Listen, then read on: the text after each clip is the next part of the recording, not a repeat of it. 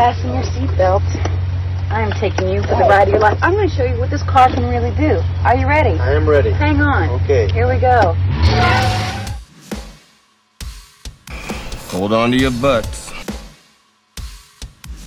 Go get him, kid. It might be a tumor. It's not a tumor. Not a tumor at all. F. what you're going to ask me. So you can go ahead and ask me what you're going to ask me. And my natural response could be to get offended. Hey, want to hear the most annoying sound in the world?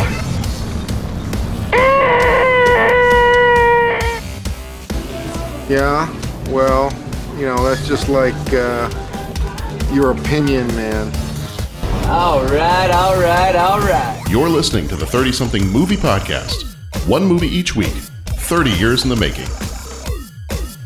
That's right, you're listening to the 30 something movie podcast. It's episode number 287.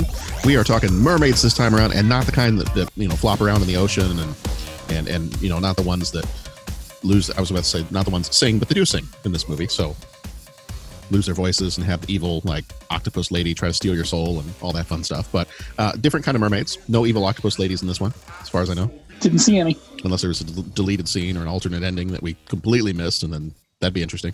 Yeah, that would take a darker turn. Mm-hmm. mm-hmm. Didn't the uh, wasn't there like a deleted scene in the Goonies that had like a giant octopus monster? There is something, isn't there? Some big thing that didn't make it to print, and, and Yeah. I think I saw it sometime, and I they made the right choice. Okay, all right. Well, so maybe they did that with this one too. Maybe there's a deleted scene somewhere where there's a giant octopus monster, and Well, in an alternate universe, you know, and that's that's what pulls Christina Ricci into the water. And exactly. In an alternate universe, it is the Little Mermaids, and yeah. and they're all daughters of Triton, and they all have um, goatees. sure, This, in alternate universes, aren't you supposed to have a goatee in every alternate universe? it's true. Go goatee and a sash, right? Okay. I think, Yeah, uh, that's true. Sashes That's were big. No, your your colors are reversed, and you have a sash. And all right, so be warned: if you see somebody wearing a sash, they are from the alternate universe. But we are not from the alternate universe. We're from this universe, and this is a much kinder, friendlier universe. Which is why I've got Bo with me tonight. Bo, how are you doing? I'm well, John, and yourself. I'm doing okay. Doing all right. We're here. We're here talking movies. So as we've said before, anytime we're talking movies, we're probably doing pretty good. Exactly. So very, very quickly before we get going with our movie tonight, um, we have spoiler alert. We spoil freely, so just be warned. Uh, if you have not left us an iTunes review, please do that, just so we can find out what you love about the show, and uh, if there's anything you don't love about the show, we'd like to hear that too. So we're always looking to improve. I'd like to point out we spoil expensively too, not just freely. Uh, and visit our website 30podcast.com. That's got all the different ways you can get in touch with us, voicemail line, all that fun stuff. So that is where all that stuff is. We are recording some of these episodes a little out of order and, and a little way ahead of time. But uh, so some of our movie news here may not be timely by the time people hear it. But when will then be now is the most important thing to think about. Um, so I did see something the other day that the new Clue movie. Did you see before that they're making a, a Clue remake? I did not. I'm not sure how I feel about that. Okay. So they have, and I just saw this either today or yesterday, and uh, it is, uh, let's see, Ryan Reynolds is going to be in the new Clue movie. Hmm. And they got, uh, who was it? It was one of the, uh, oh, it was the director of uh, Muppets. Hmm. So, director of one of the more recent Muppet movies, James Bobin was his name. Interesting. Um, and he is going to be directing the Clue movie. So and the Swedish chef is going to play Colonel Mustard. that could be fun. Yeah, a little something That different. could be fun. And two plus one plus her to burn to her. I would like, actually, you know what? That whole scene where he has to try to explain who killed who and how it all worked out. I just want the Swedish chef to go that that entire scene. Yes. The entire explanation should be in Swedish. Mhm. And then and then he's running back and forth between all the different rooms. Yeah. Yes. I, you know what? Can we just make a Clue Muppet movie? Sure. The Muppets take a clue. I, I don't understand Muppets- why this hasn't been done. I know. Muppets get a clue. Ooh, better. There we go. better. Done. Done. And during the entire thing, you just have Statler and Waldorf just sitting in a corner somewhere commenting on the whole movie. Yes. I'm I'm all for this. I think we should do it. I'm in.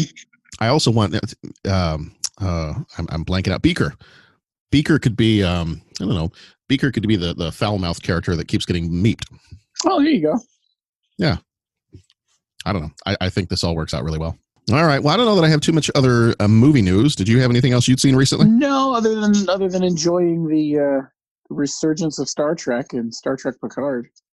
There you go. I, I still have not watched beyond the first episode, so I need to get myself caught up. Mm-hmm. We've been we've been watching The Expanse, so Ah, we've kind of been going through that, and That is a. I suppose that's a, an okay answer. Okay, all right. It's just, just too much good stuff out there. So, I, I would agree. And we gotta we gotta finish through one of these things because pretty soon Outlander's coming back, and like all the other stuff we watch is it's just too much, too much stuff. All right. Well, this time around, the movie we're looking at is called Mermaids. It is released on the 14th of December, 1990. Uh, it was rated PG 13 with a runtime of one hour and 50 minutes. Directed by Richard Benjamin, who also did the 1973 movie Westworld. Um, oddly enough, the, the same Westworld as the HBO series. And uh, also did a movie called Deconstructing Harry. Producers on this one were, were Lauren Lloyd, Wallis Nicita, Patrick Palmer. Lloyd did Freddy Got Fingered. Nicita did Six Days, Seven Nights. And Palmer did Moonstruck and Blade 2, because those two movies are exactly like each other. Yes, they are. Mm-hmm. Mm-hmm. Moonstruck, lots of vampires in Mhm. Moonstruck. Mm-hmm. Uh, and Cher's part in Blade 2, I thought was wonderful. Yes, the hair just Mhm. made the it brought the movie together. Um, let's see. The uh, writers for this one were Patty Dann, who did the novel, and June Roberts, who did the screenplay. Dann, uh, Mermaids, was her only credit, and Roberts did a movie called All the Queen's Men.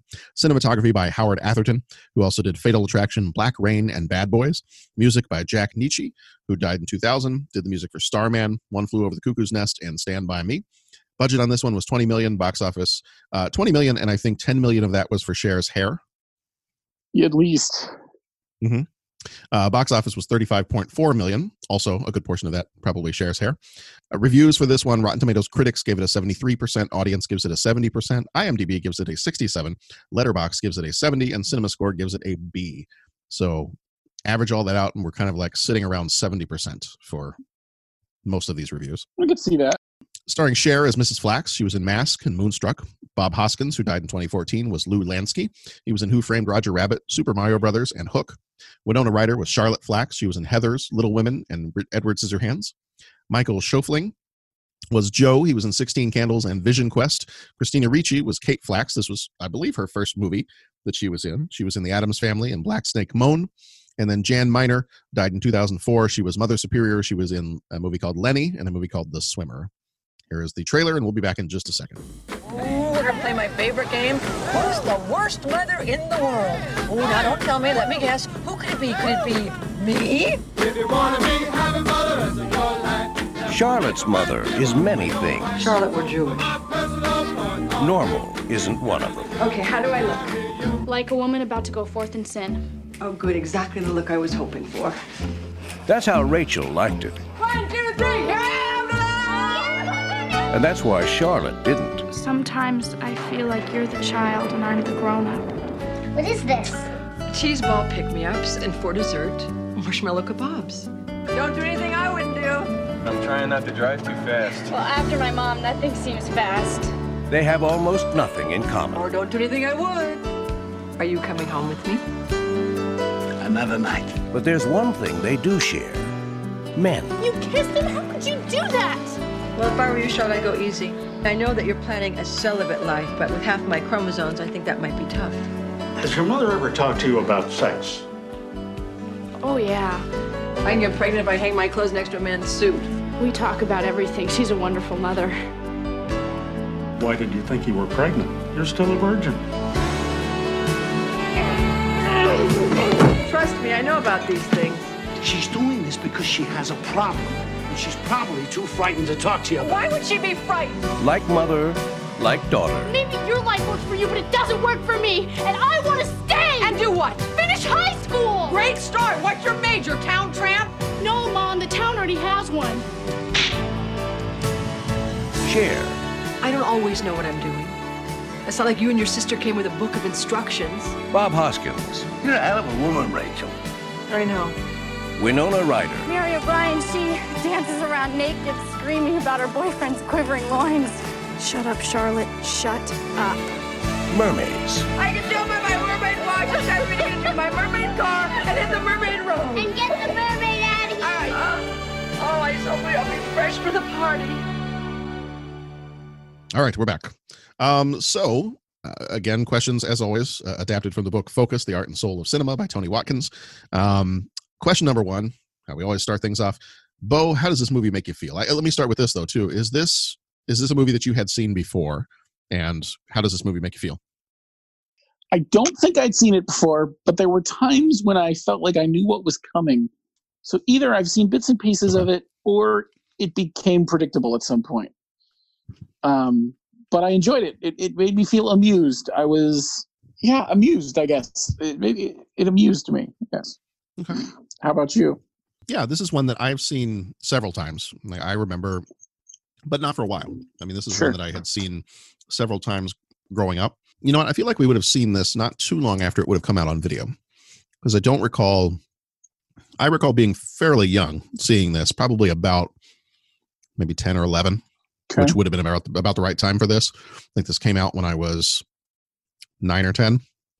So probably as soon as it came out on video, we rented it one time, and but I remember we must have either had it on video, maybe we had recorded it off of TV somewhere because I remember watching this multiple times growing up. So, um, so yeah, I mean, this is one every once in a while we would pull this movie out and watch it, and it's just, you know, how how does it make me feel? It's just, it's it's a fun movie. It's it's a fun movie. It definitely has some serious points to it as you get later on in the film, but it's just kind of a fun look at family, albeit a, a slightly dysfunctional family, and or or just a different family, you know, than your maybe your typical two parents and multiple kids and all that other stuff. But um, yeah, just kind of there are plenty of laugh out loud moments in this movie. It's it's a heartwarming movie. It's it's all the good stuff you want a family movie to be. Um, and it's got a great soundtrack. So It really does have a good soundtrack, doesn't it? yeah. That was Pat's comment. Pat knew he probably wasn't going to be able to make it to record with us tonight for this movie, and um, he said, "You know, both movies are really fun, but I." He said the Mermaid soundtrack was awesome.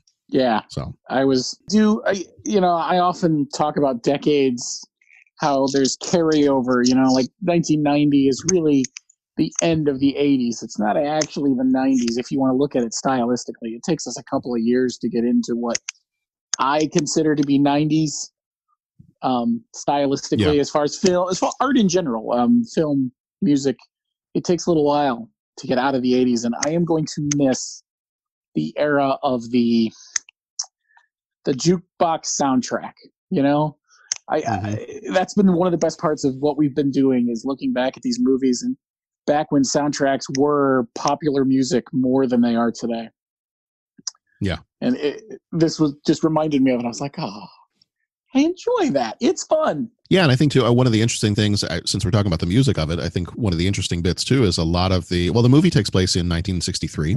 At least that's where it starts, um, and you have a lot of. I mean, you've got a lot of the kind of 50s and 60s music playing in there, and which is interesting because that's around the same time. I'm, I'm trying to remember when Cher, when Sonny and Cher came out, um, but when they were mid 60s, weren't they? Um actually on that page right now the first like 65, 65 is the first single they have logged Okay. I, I don't. I'm looking for a quick album release date. Yeah, 65 is pretty much Okay. Okay. where they're at. yeah so i mean that's that's around the time that they would have been starting their act as well so i Mhm. think that's that's kind of a fun and and maybe that's what drew her to the movie is that it takes place during a time period that is when she was young when she was coming up in the world and you know getting her start going Mhm. um but that was that was one of the things i really liked about the movie was the soundtrack it had a, a very strong very fun soundtrack and you know i would say even if you didn't know all the words to the songs, you at least recognized 95% of the songs that were played in this movie. Oh yeah, it was crazy. Uh, One after another. Like, oh look, Yeah. that's fun.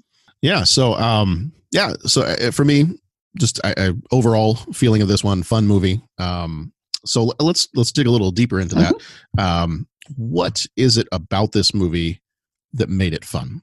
So if you enjoyed this movie and and it didn't sound like so your reaction was not oh I love this movie this was amazing this was it was it was fun so what was it that made it fun I think and it maybe was not the, awesome The, the the just complete craziness of Mrs. Oh gosh, I'm gonna get the character name wrong. That's really bad. Flax. Flax. Thank you.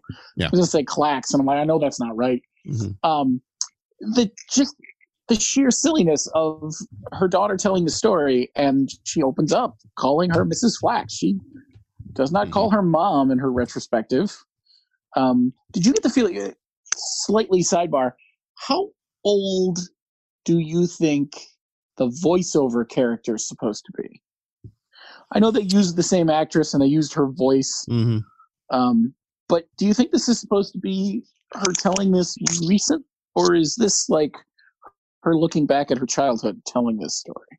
My guess is is that the voice that's telling the story is her at the end of the movie. Okay. That it's you're So it's- you're not that far removed because I think she and I think her tense even changes when she gets to uh, the point where they're in the kitchen later on and she says my I think she says I don't know the exact wording but I feel like when she's looking at the book of Greek mythology I think she even says my new obsession is Greek mythology. Aha. See, as I was watching it, I was looking for that and I missed it. Yeah. I think I mean I don't quote me on no, that but I think trust me, as an English teacher, I imagine you caught the tense before I did. Yeah. I'm not. Uh, I will never presume to say that I caught the tense before.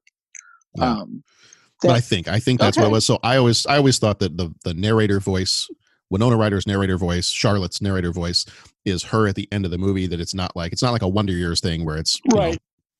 20, 20 or so years later. right so i think the it just sets a tone because you open up and I, I i think within the first two minutes of her first voiceover she's talking about her mother as mrs flax and and and you you it's just sets a tone for the way this movie's going to go and the interaction she has with her daughters she's the free spirited hippie type um that i think she tries to keep her life fun and enjoyable and I think that's why the movie is fun and enjoyable. You know, she's Mhm. having a good time, and and like you said, there are some serious points, but I think overall the movie is fun. Um, so yeah, and, and and it's like a lot of movies, it kind of wraps it up in the at the end in a mostly happy vein. It's not, yeah, no one's, yeah, the boy moves away, and so she's a little sad that he's not there, but they write still. You know, it's it it wraps everything up nicely. Right. Nothing is it's not a Shakespearean tragedy by any sense of the you know. hmm Um, so it, by the end, all the conflict is is mostly resolved. It's you know, there's some things left unresolved that I think if the movie was made today, they would have dug deeper into. Um, Yeah. But at an Well, hour fifty, if it was I'm not sure if it was they- made today, if it was made today, you wouldn't have a 26 year old hooking up, for lack of a better term, with a 16 year old. Oh wow, that depends. If you watch uh, Well, I certain guess. cable channels, you might see all sorts of that stuff. That that's Yeah, I, I guess I guess so, there is some stuff, man. That I yeah, But- whatever. but not in a PG-13 family family film. Well, you know, you would say that, except have you seen some? Yeah, I don't want to call out a network by by name. Okay, There is no, I guess I haven't. there is some stuff that borders on. I just don't know, man.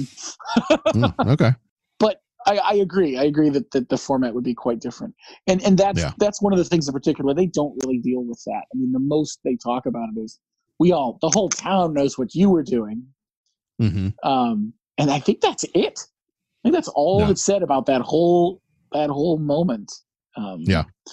which you know that wouldn't happen today, and that Yeah. that may be one of the weaker parts of the film. I think I don't know if we've talked about it on this podcast yet or not, but the most recent Star Wars film um, Mhm. had a kiss in it that maybe I thought didn't need to be there. yeah, we talked about that. I don't know that the movie needed that scene with them. Like they could have Which- just snuck away. Which one? You mean with the? They could have just snuck away and made out, and I think the same. Oh, you okay? You so you mean her with? uh You mean Charlotte with Joe? Right, right. So I'm, I'm saying like they went too far with it, just like Star Wars did. Like they didn't have to go that far. They could get just as distracted. Because that, and I hate to say, I hate to use these words to describe that scene, but Mm-hmm. because that scene didn't pay off anywhere else, hmm I don't know that it needed to be there. Yeah. Um, and as you point out, 26 and 16, that's a little something maybe, you know, didn't need to have it anyway. Right. Well, and it. I mean, I, I know you said that it doesn't. It doesn't pay off anywhere, but that scene, and and maybe watching it now because I think this is the first time I've watched this movie as an adult. So there were Mhm. clearly some things that I thought of differently watching this movie than I had many years ago. Um, but the part I think I kind of caught with that whole part of the movie was that she had been struggling with the you know she's she's growing up in a jewish family but she's obsessed with catholicism and you know she wants to be a nun and she thinks that she's going to be the next virgin mary and and all this other stuff um and that the moment that she kind of gives in to all the temptation and everything else is also the moment that one of the most traumatic events of her life happens. And that maybe that's the the turning point that kind of knocked her out of her obsession. So i don't know that it, i don't know that it pays off in other ways but as as a both well i guess in a lot of different ways it's a very memorable evening for her Sure. Sure. so in both good and bad ways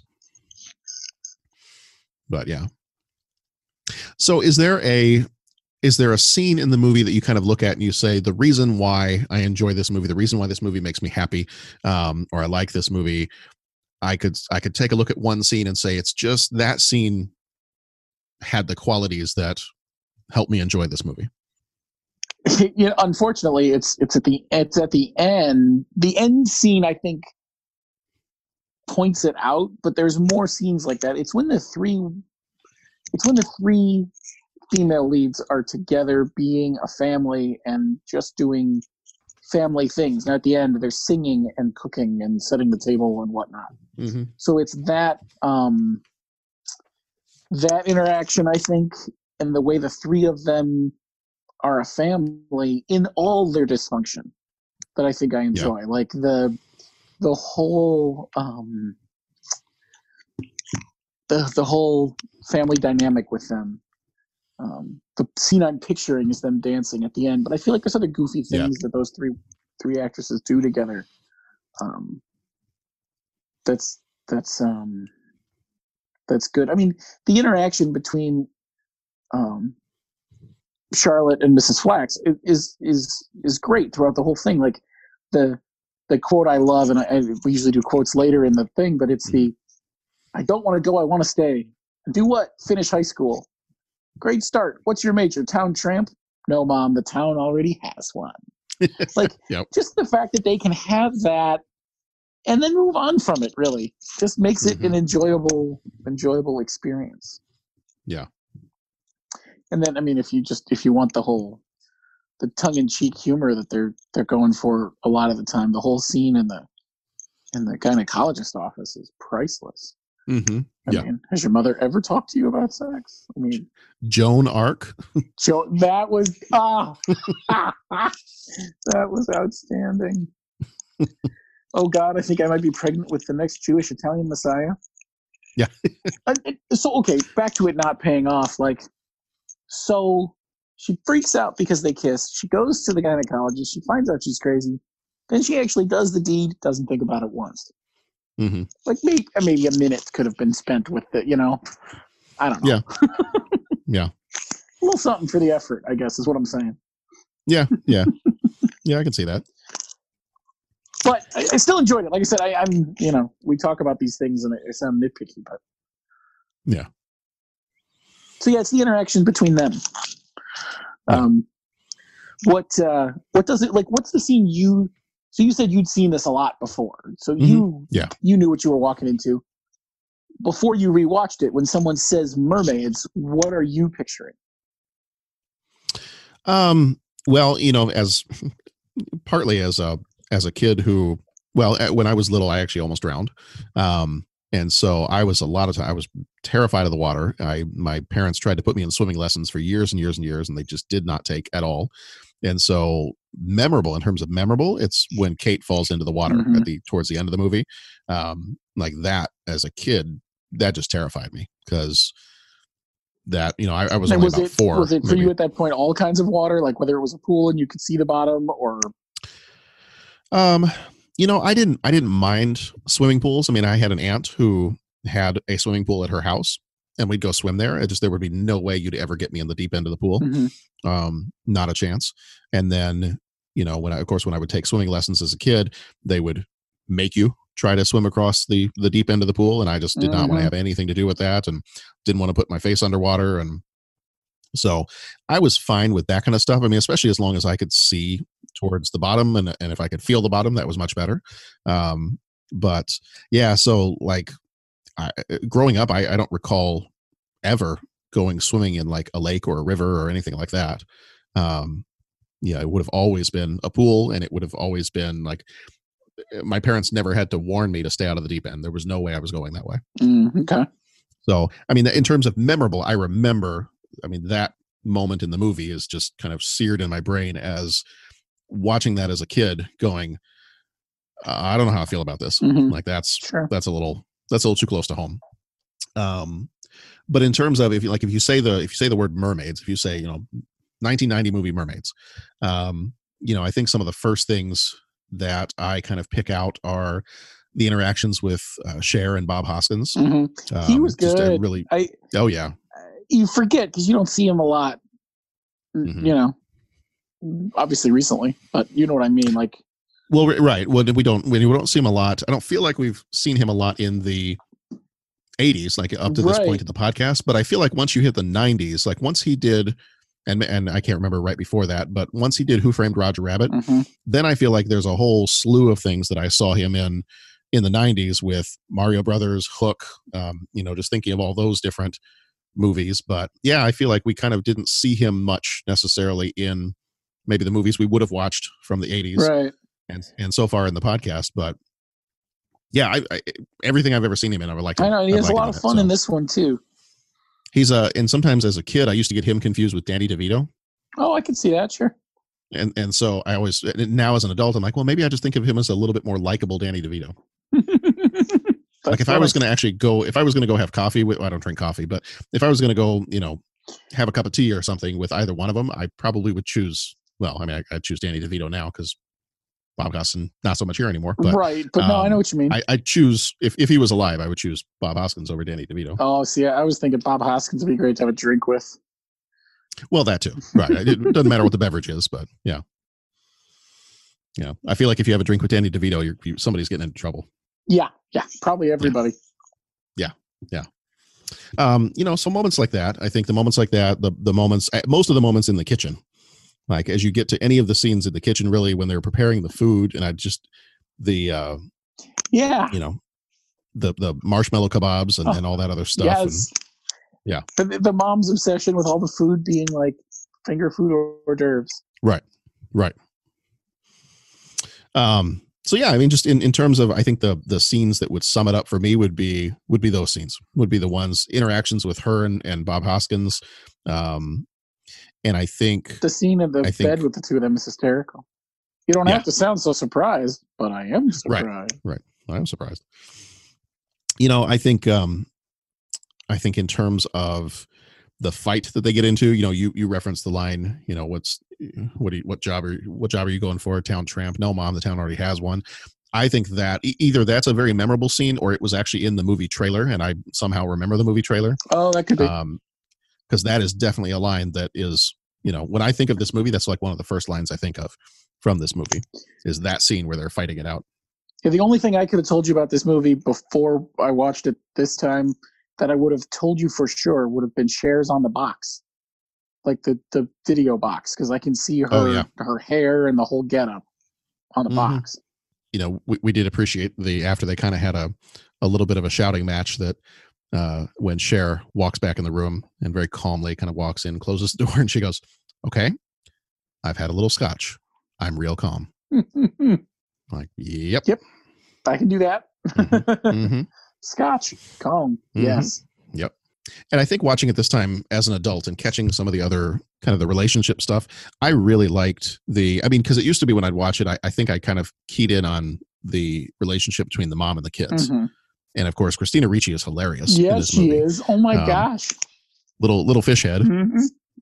is hilarious in this movie, and just kind of all those interactions. Um, but this time around, what I really, I think, what really caught my attention was the interactions between Lou and Mrs. Flax. Mhm. and kind of all of those and, and, and everything that he was doing you know just as a as a genuinely nice guy like he didn't really have any i mean in a way he did but he didn't really have any like corrupt motives or or anything like that Yeah, he wasn't genuinely liked these people Exactly. He wasn't there to be the nasty new person in their life. He was just there Mm-hmm. to be there. right and he could probably tell that their family could use a little stability and that's kind of what he brought and I, I that one scene in particular is I, I, did not remember it from before but i did like it this time that when he fixes the meal and they all sit down together at the table when he, he makes that comment one time when Yeah. they're all like you know staggered sitting in different spots in the kitchen on the counter and everything else it's like Wait, this is how you people eat Mm-hmm. like yeah so and then when he has them sit down at the table and all of a sudden her her girls uh, particularly charlotte who won't say a word and everybody's just talking and it's just they almost won't stop talking and you can see her getting uneasy about it Mm-hmm. and she's like what's going on and he's like this is what happens when people sit down around a table Mm. they talk and i think that i think that's what makes kind of the end of the movie interesting too is that the characters while they have while they have grown up a little bit particularly charlotte um, in more ways than one um, while they have grown up because this is kind of a coming of age story it the core of what makes them them has not necessarily changed Right. She's still. you know it's not like all of a sudden they decide to get married and, and everything else and Right. um you know he he hasn't moved in with them you know they they still are kind of doing what they do but they're just doing it a little bit better than they were before right.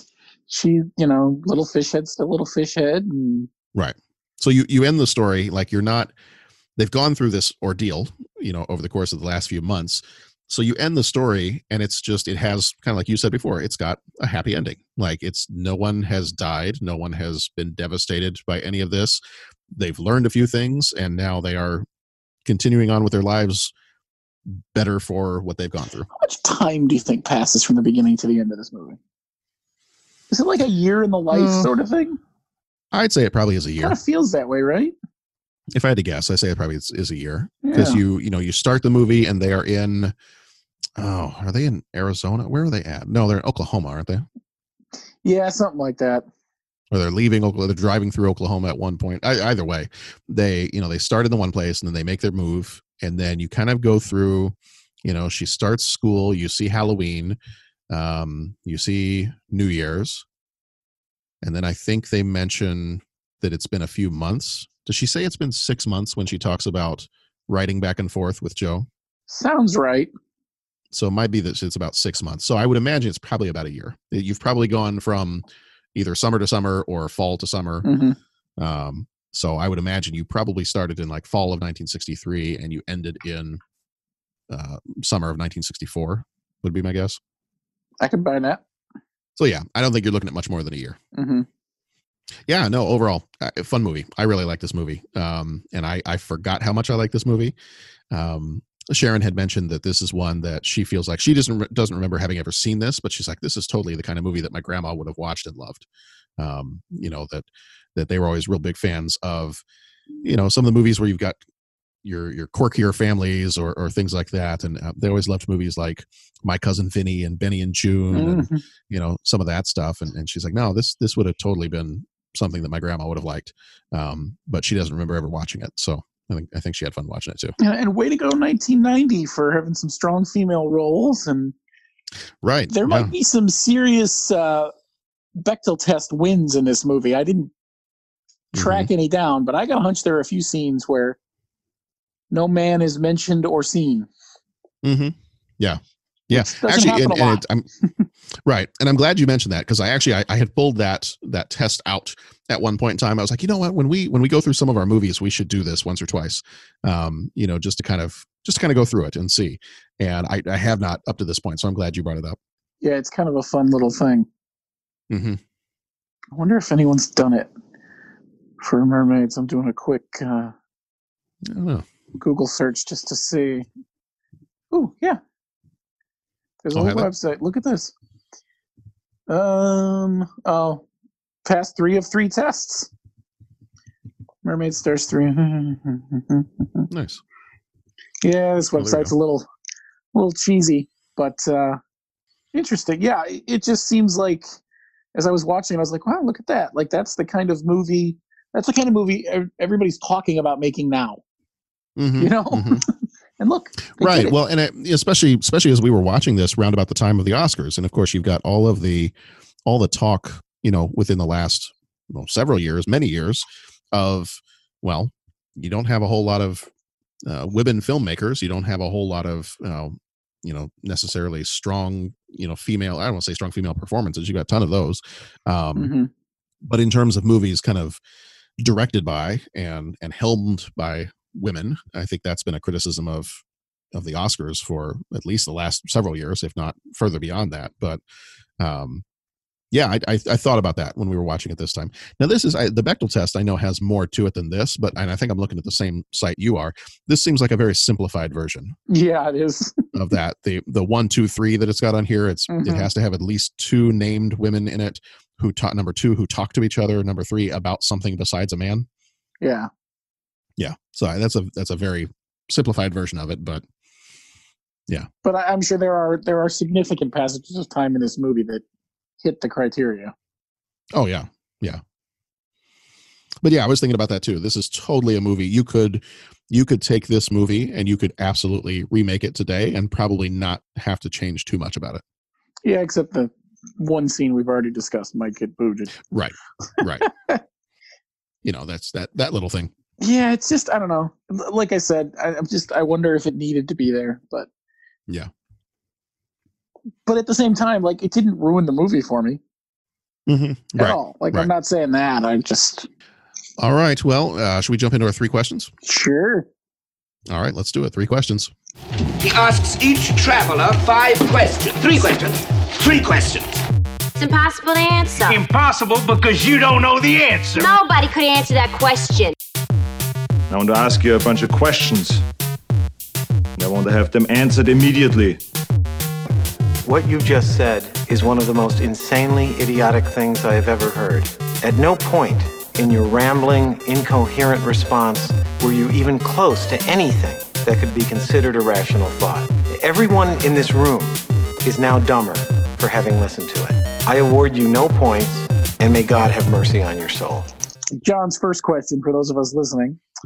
He's asking what our favorite hors d'oeuvre is. Now, I and you can you could do appetizer or d'oeuvre, finger food, however you want to do that. that's just mean. I mean, those of you that don't see pictures of us all that often, and God Mhm. willing, none of you do. Um, food's kind of important to us. Oh yeah. so this question is mean, um, but I think I'll probably I'll probably hit the highlights. I have, and it's one of the reasons I think I enjoy this so much is I don't get it very often. Um, My favorite appetizer out at a fancy Greek place is saganaki. Mm.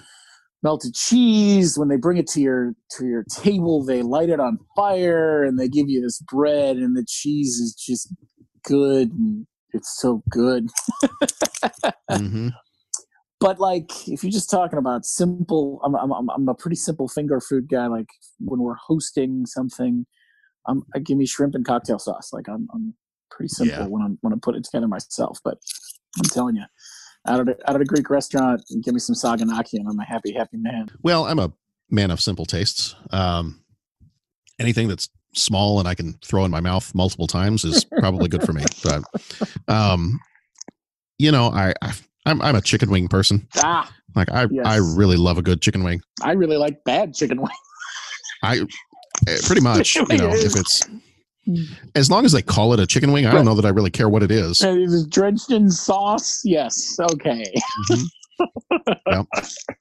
So I'm I'm good with that. I mean, um, yeah, I was trying to think. You know, should I should I expand any of my choices beyond this? And uh, probably not. Eh, no need Um, the, the, yeah. the, the classic multifaceted chicken Mhm. wing now, now I would say right, right.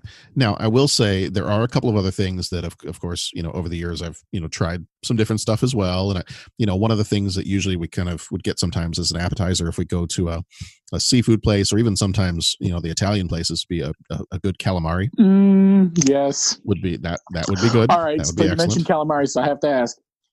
I like calamari, but I am not a huge fan of the tentacles. I like the rings. Just Mm. not a tentacle guy. Where where do you fall on the? I I think I've mostly had the rings. Now I have had octopus at a at a Japanese restaurant. Sure. And I was fine with that. I didn't have a problem with it.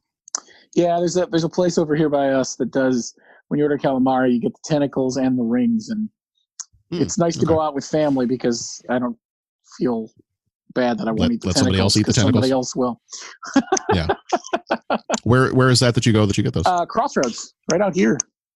oh, okay. Um, oh, have you ever had their mozzarella sticks?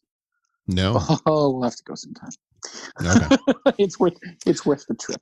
Well, ladies and gentlemen, this has been the 30 something movie podcast. Um, right. Bo and I have places to go tonight, so we're going to cut the recording short. Uh, it's been one questions uh, this time around.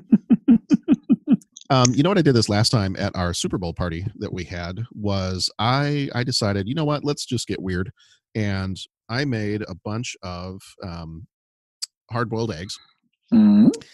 and I filled some of them with guacamole, Wait, wait, and I Hard boiled egg, yeah and you filled. So talk talk to me about it. well this. like like the devil like a deviled egg, okay, got it. but not not completely deviled. It was just I hollowed out the the egg white. So I did the hard boiled egg, Sure. peeled it, and then I hollowed Hollowed out the egg white. I put guacamole in it.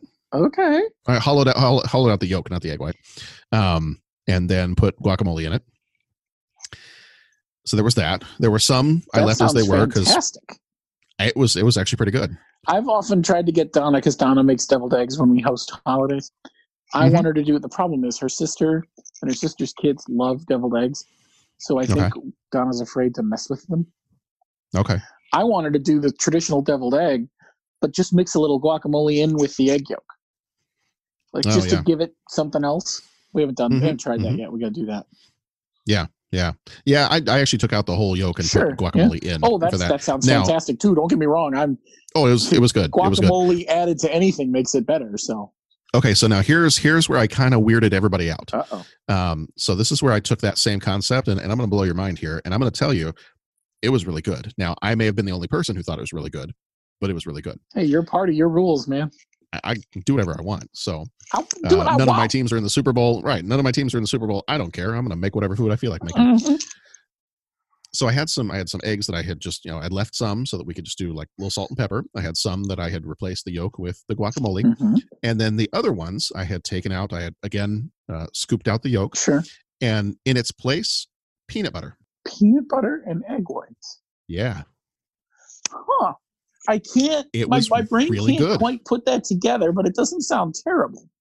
the the flavor and maybe I'm crazy, but the flavor was really good. You're crazy. It's just a question. Well, I, it's true.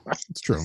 But I, I may have to uh, give that a go. Usually when So you may have to try it sometime. usually when we make deviled eggs, there's usually one or two extra egg whites when it's all said Mhm. and done. So Yep. Yeah, give it a try, 'cause I- Interesting, yeah. Some of the other you know some of the other family members tried it they were like huh i'm not sure and Hmm. you know the kids Did the tried it and one of them was like this is pretty good yeah they did they did um nora was like uh, i don't know Yeah, I was gonna say John Ezra thought it was cool. Nora, not so much. Yeah. Yeah. i and i don't know if he really liked it i think mostly he just thought well my dad made something weird i'm gonna throw something weird in my mouth That's true. He is a boy, right and at and at that age where he will just yeah, that's fair. Yeah we're, we're full on seventh grader with him Yeah, so you could probably get him to eat a bug right now if you presented it properly. Pre- see now that you said that he listens to the podcast and now that you've said that he is going to go eat a bug and just he's going to prove it to me so thanks a lot Uh, sorry about that. Well, hey, you have master editing control. You can clean Mhm. that up if you feel like it. That's, I, I don't have time to edit that out. We're just going to do this instead. John, you are not allowed to eat a bug. And if you do, just make sure it's not something that's poison or that I have to take you to the hospital for. There you go. Okay. Bases are covered. There we go.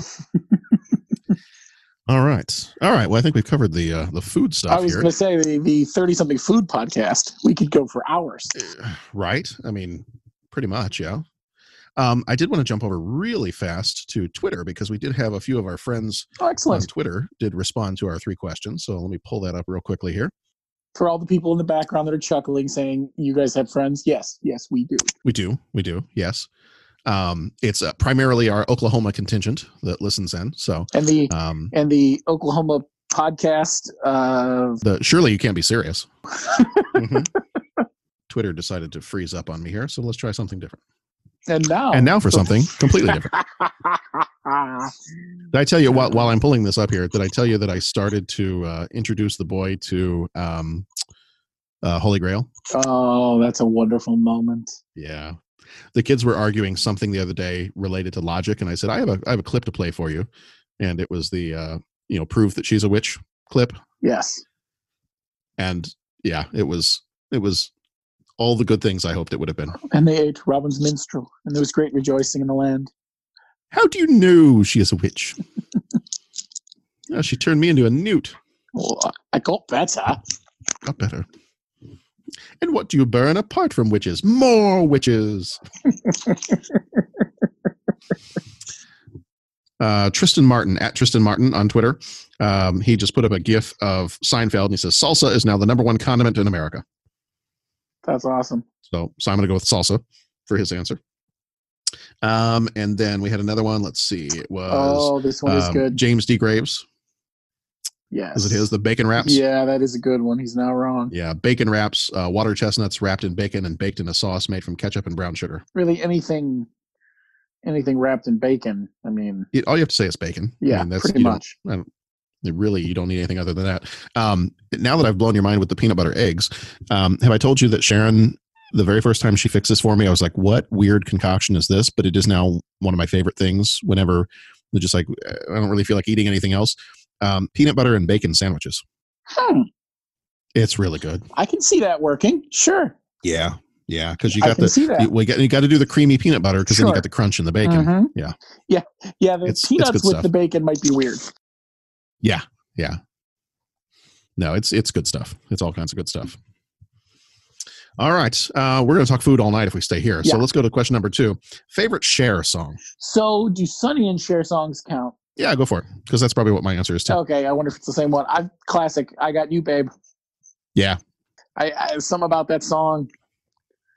Uh, I, I looked at all the Cher songs a couple times. I was like, oh, that one's okay. That one's okay. But no, I got you, babe. hmm First thing I Yeah. thought of when I read it, hands down.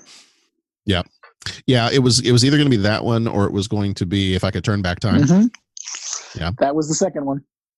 on Twitter, that was Jason Colvin's. Uh, that was his response, and then James D. Graves, um, both of those guys, the the co-hosts of the Surely Can't Be Serious podcast. Um, his response will be uh, was uh, "Bang Bang, My Baby Shot Me Down." Which I don't know if I know. I have to. I'm Yeah, I don't know that I know to that one very well. I'm not. I, I fully admit that I am. I you know I'm not well versed on uh, Cher's discography. So Me neither.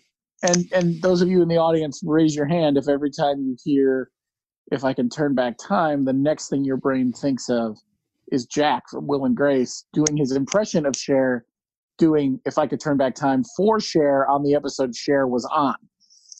My hand is up yeah. because I can't help myself. All right, and question number three: Kate, played by Christina Ricci, is given her first drink of wine by her big sister. When did you have your first drink? Well, I am almost guaranteeing I probably had sips of my father's beer at a far too young age. Okay. Just because that was what we did in the 80s. Mm-hmm. Um, but the first drink I can recall, gosh, I might have been 20, Okay. and it was not quite Bartles and James, but it was. It um, wasn't. It wasn't the really horrible Prairie Fire I ordered, ordered for you, was it? No, no. I knew what the drinking was then, and I still let you order that, Mm, mm. which That was not my fault. which speaks to my level of judgment at the time. That's not my fault. How's it not your how, how is it not your fault? That's why I, I'm gonna I'm gonna invoke the Lando Calrissian clause with this one. It's not my fault. Yeah. Um hmm no, it was uh um no, it wasn't Bartles and James, it was something else. Um hmm I was hanging out with some some lovely ladies and they were Mm-hmm. drinking As you do. Arbor Mist. That's what it was. I've been Okay. trying to come up with it for a few days and seeing the Bartles and past. James in the Twitter feed got my brain kicking. Arbor Mist, it was a weird fruity wine Mm-hmm. similar to Bartles and James or or, or dare I say Boone's Farm. Yep. Yep. and yours. I am intrigued for this one. Is uh is oh, I was gonna ask the que- is Arbor Mist still around? I don't know. You know what? I will. I will Google that as you Okay. as you speak because I don't know. Yeah. I certainly spend enough time in the adult beverage aisle to know, and I haven't seen it. But wow, the Google search turned it up. Sure enough, Okay. you can get. Yeah, I mean these are the flavors: mango, strawberry, blackberry, Okay. merlot. I mean this is what I'm talking about here. Okay. Yeah. Yeah. It is the Nice. lowest common denominator of of Mhm. insanity. Hmm. Sure enough, yeah, you can get it at Walmart, my friend. There we go. Only the be- oh god, this one we actually drank back then. I recognize the bottle. Which one? It is hold, hold please. Um, Arbor Mist Peach Moscato Fruit Wine. Okay. Seven dollars for a 1.5 liter bottle these days, and 20 years ago it was probably less than that. Mm-hmm. Mm-hmm. Yeah, right. keeping it classy, Libertyville. Mhm. that was like what what was the what was the brand of wine that like when we just when we didn't have a whole lot of money and you just you just wanted to go get a bottle of wine from somewhere what was it it was is it rex goliath Oh, that doesn't ring a bell at it has all. like a it has like a rooster on the well, now, Yeah, I think it has a rooster on the label. That because Mhm. I am intrigued. Rex And I think it's like- wines. there we go wine, fun time is their oh. catchphrase. yep Holy I, I think it's I, I i have a feeling that it's like a, a whopping like 350 a bottle Ooh, they have all sorts of flavors too. They Yeah, have they do. Chardonnay, Pinot Grigio, Yeah. Sauvignon Blanc, and and in case you were concerned, a free range white. oh free range white oh good good i, I was worried Holy cage free cage free Uh, sure, why not? yeah okay all right that's you know whatever whatever With notes of tangy tangerine, tropical melon, and floral hints. yep Wow, that is Yep. that is Mhm. awesome. So if you want something that you can drink directly out of that paper bag, Oh my! I think. I mean, I actually think that was probably like the highest. I think that was the highest highest recommended wine at the CVS. I think was uh, was was where that was picked up at. So it's and and I'm not. I I kid, but Six you know, it's, dollars a it's not that it. bottle. Oh, Ni- six? Oh, it's gone up. Nine, t- almost ten dollars if you go for the big bottles. Wow. Oh, here's a five dollar from Instacart, Okay, I was gonna say those are not those are not like Walgreens CVS prices. Walmart, Target, There you go. Okay, Target, Okay. Instacart, Instacart, Walmart. there we go. Oh wow! There is part of me that wants to go get a bottle of Arbor Mist and a bottle of Rex Goliath and There we go. And actually, I rest of the did. Um, Well, and I did I, jokingly one time. I had, I think I, I think I just used my phone, and I think I had iMovie on my computer.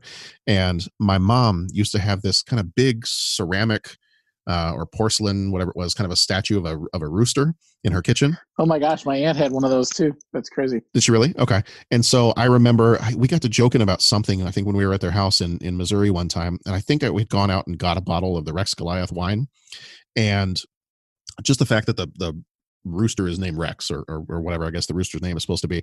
So I took some video of my mom's rooster statue that she had in her kitchen and then i think i took some video of just like the front of the bottle and then i took um i took all that and i edited it together into this really intense short film that had uh Starring mozart Rex in the background. right and it, it had mozart in the background. I think it was the um they, they like keep repeating the word rex over and over again in the Mhm. mozart music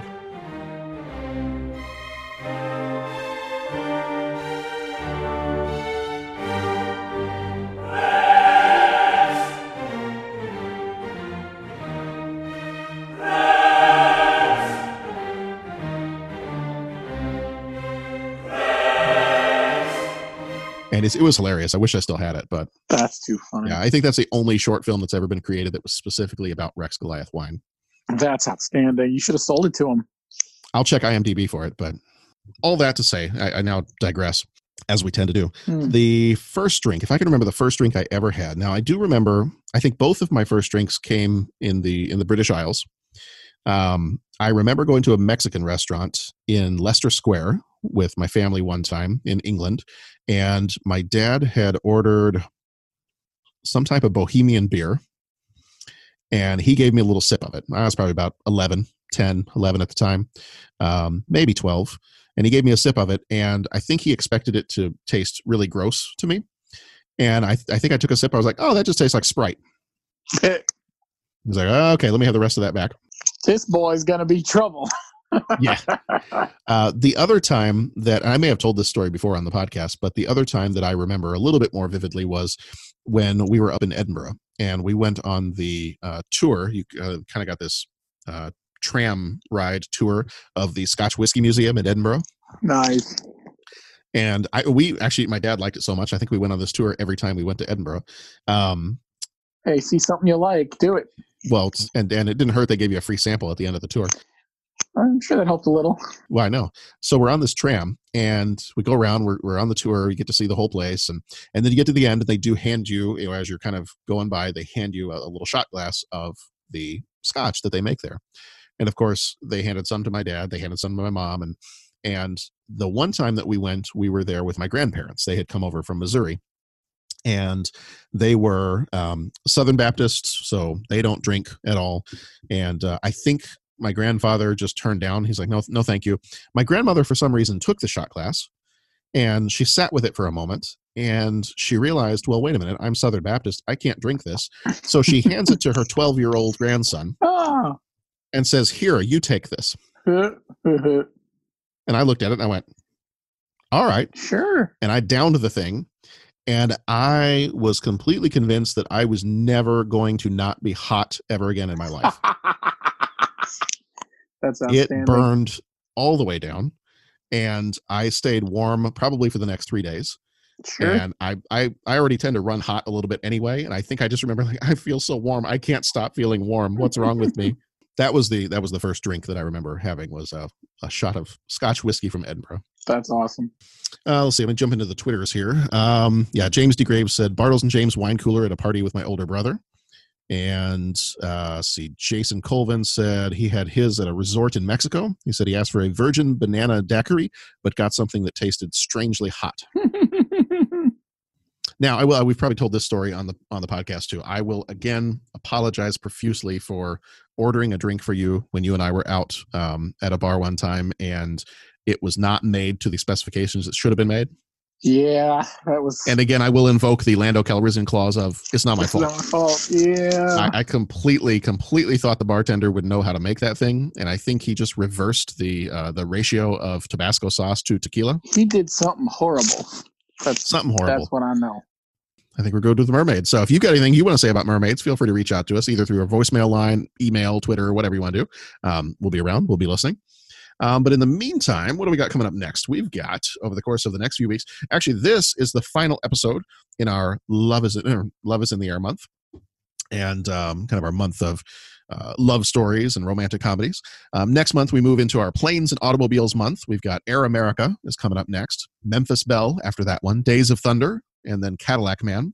And then if you want to get ahead, starting in April, we've got our action and adventure month. That is Dances with Wolves, The Hunt for Red October, Navy SEALs, and Rocky Five. So that's what we got coming up over the next couple months. Uh, and then kind of after that, I think by the time we get to the end of May, we may be hitting our 300th episode. So there will be all kinds of good stuff coming. All right. Well, that's going to do it for tonight. So thank you both for being here with me. Thank you, John. All right. We'll see you all back here next time for Air America. Be excellent to each other. Go watch some good movies.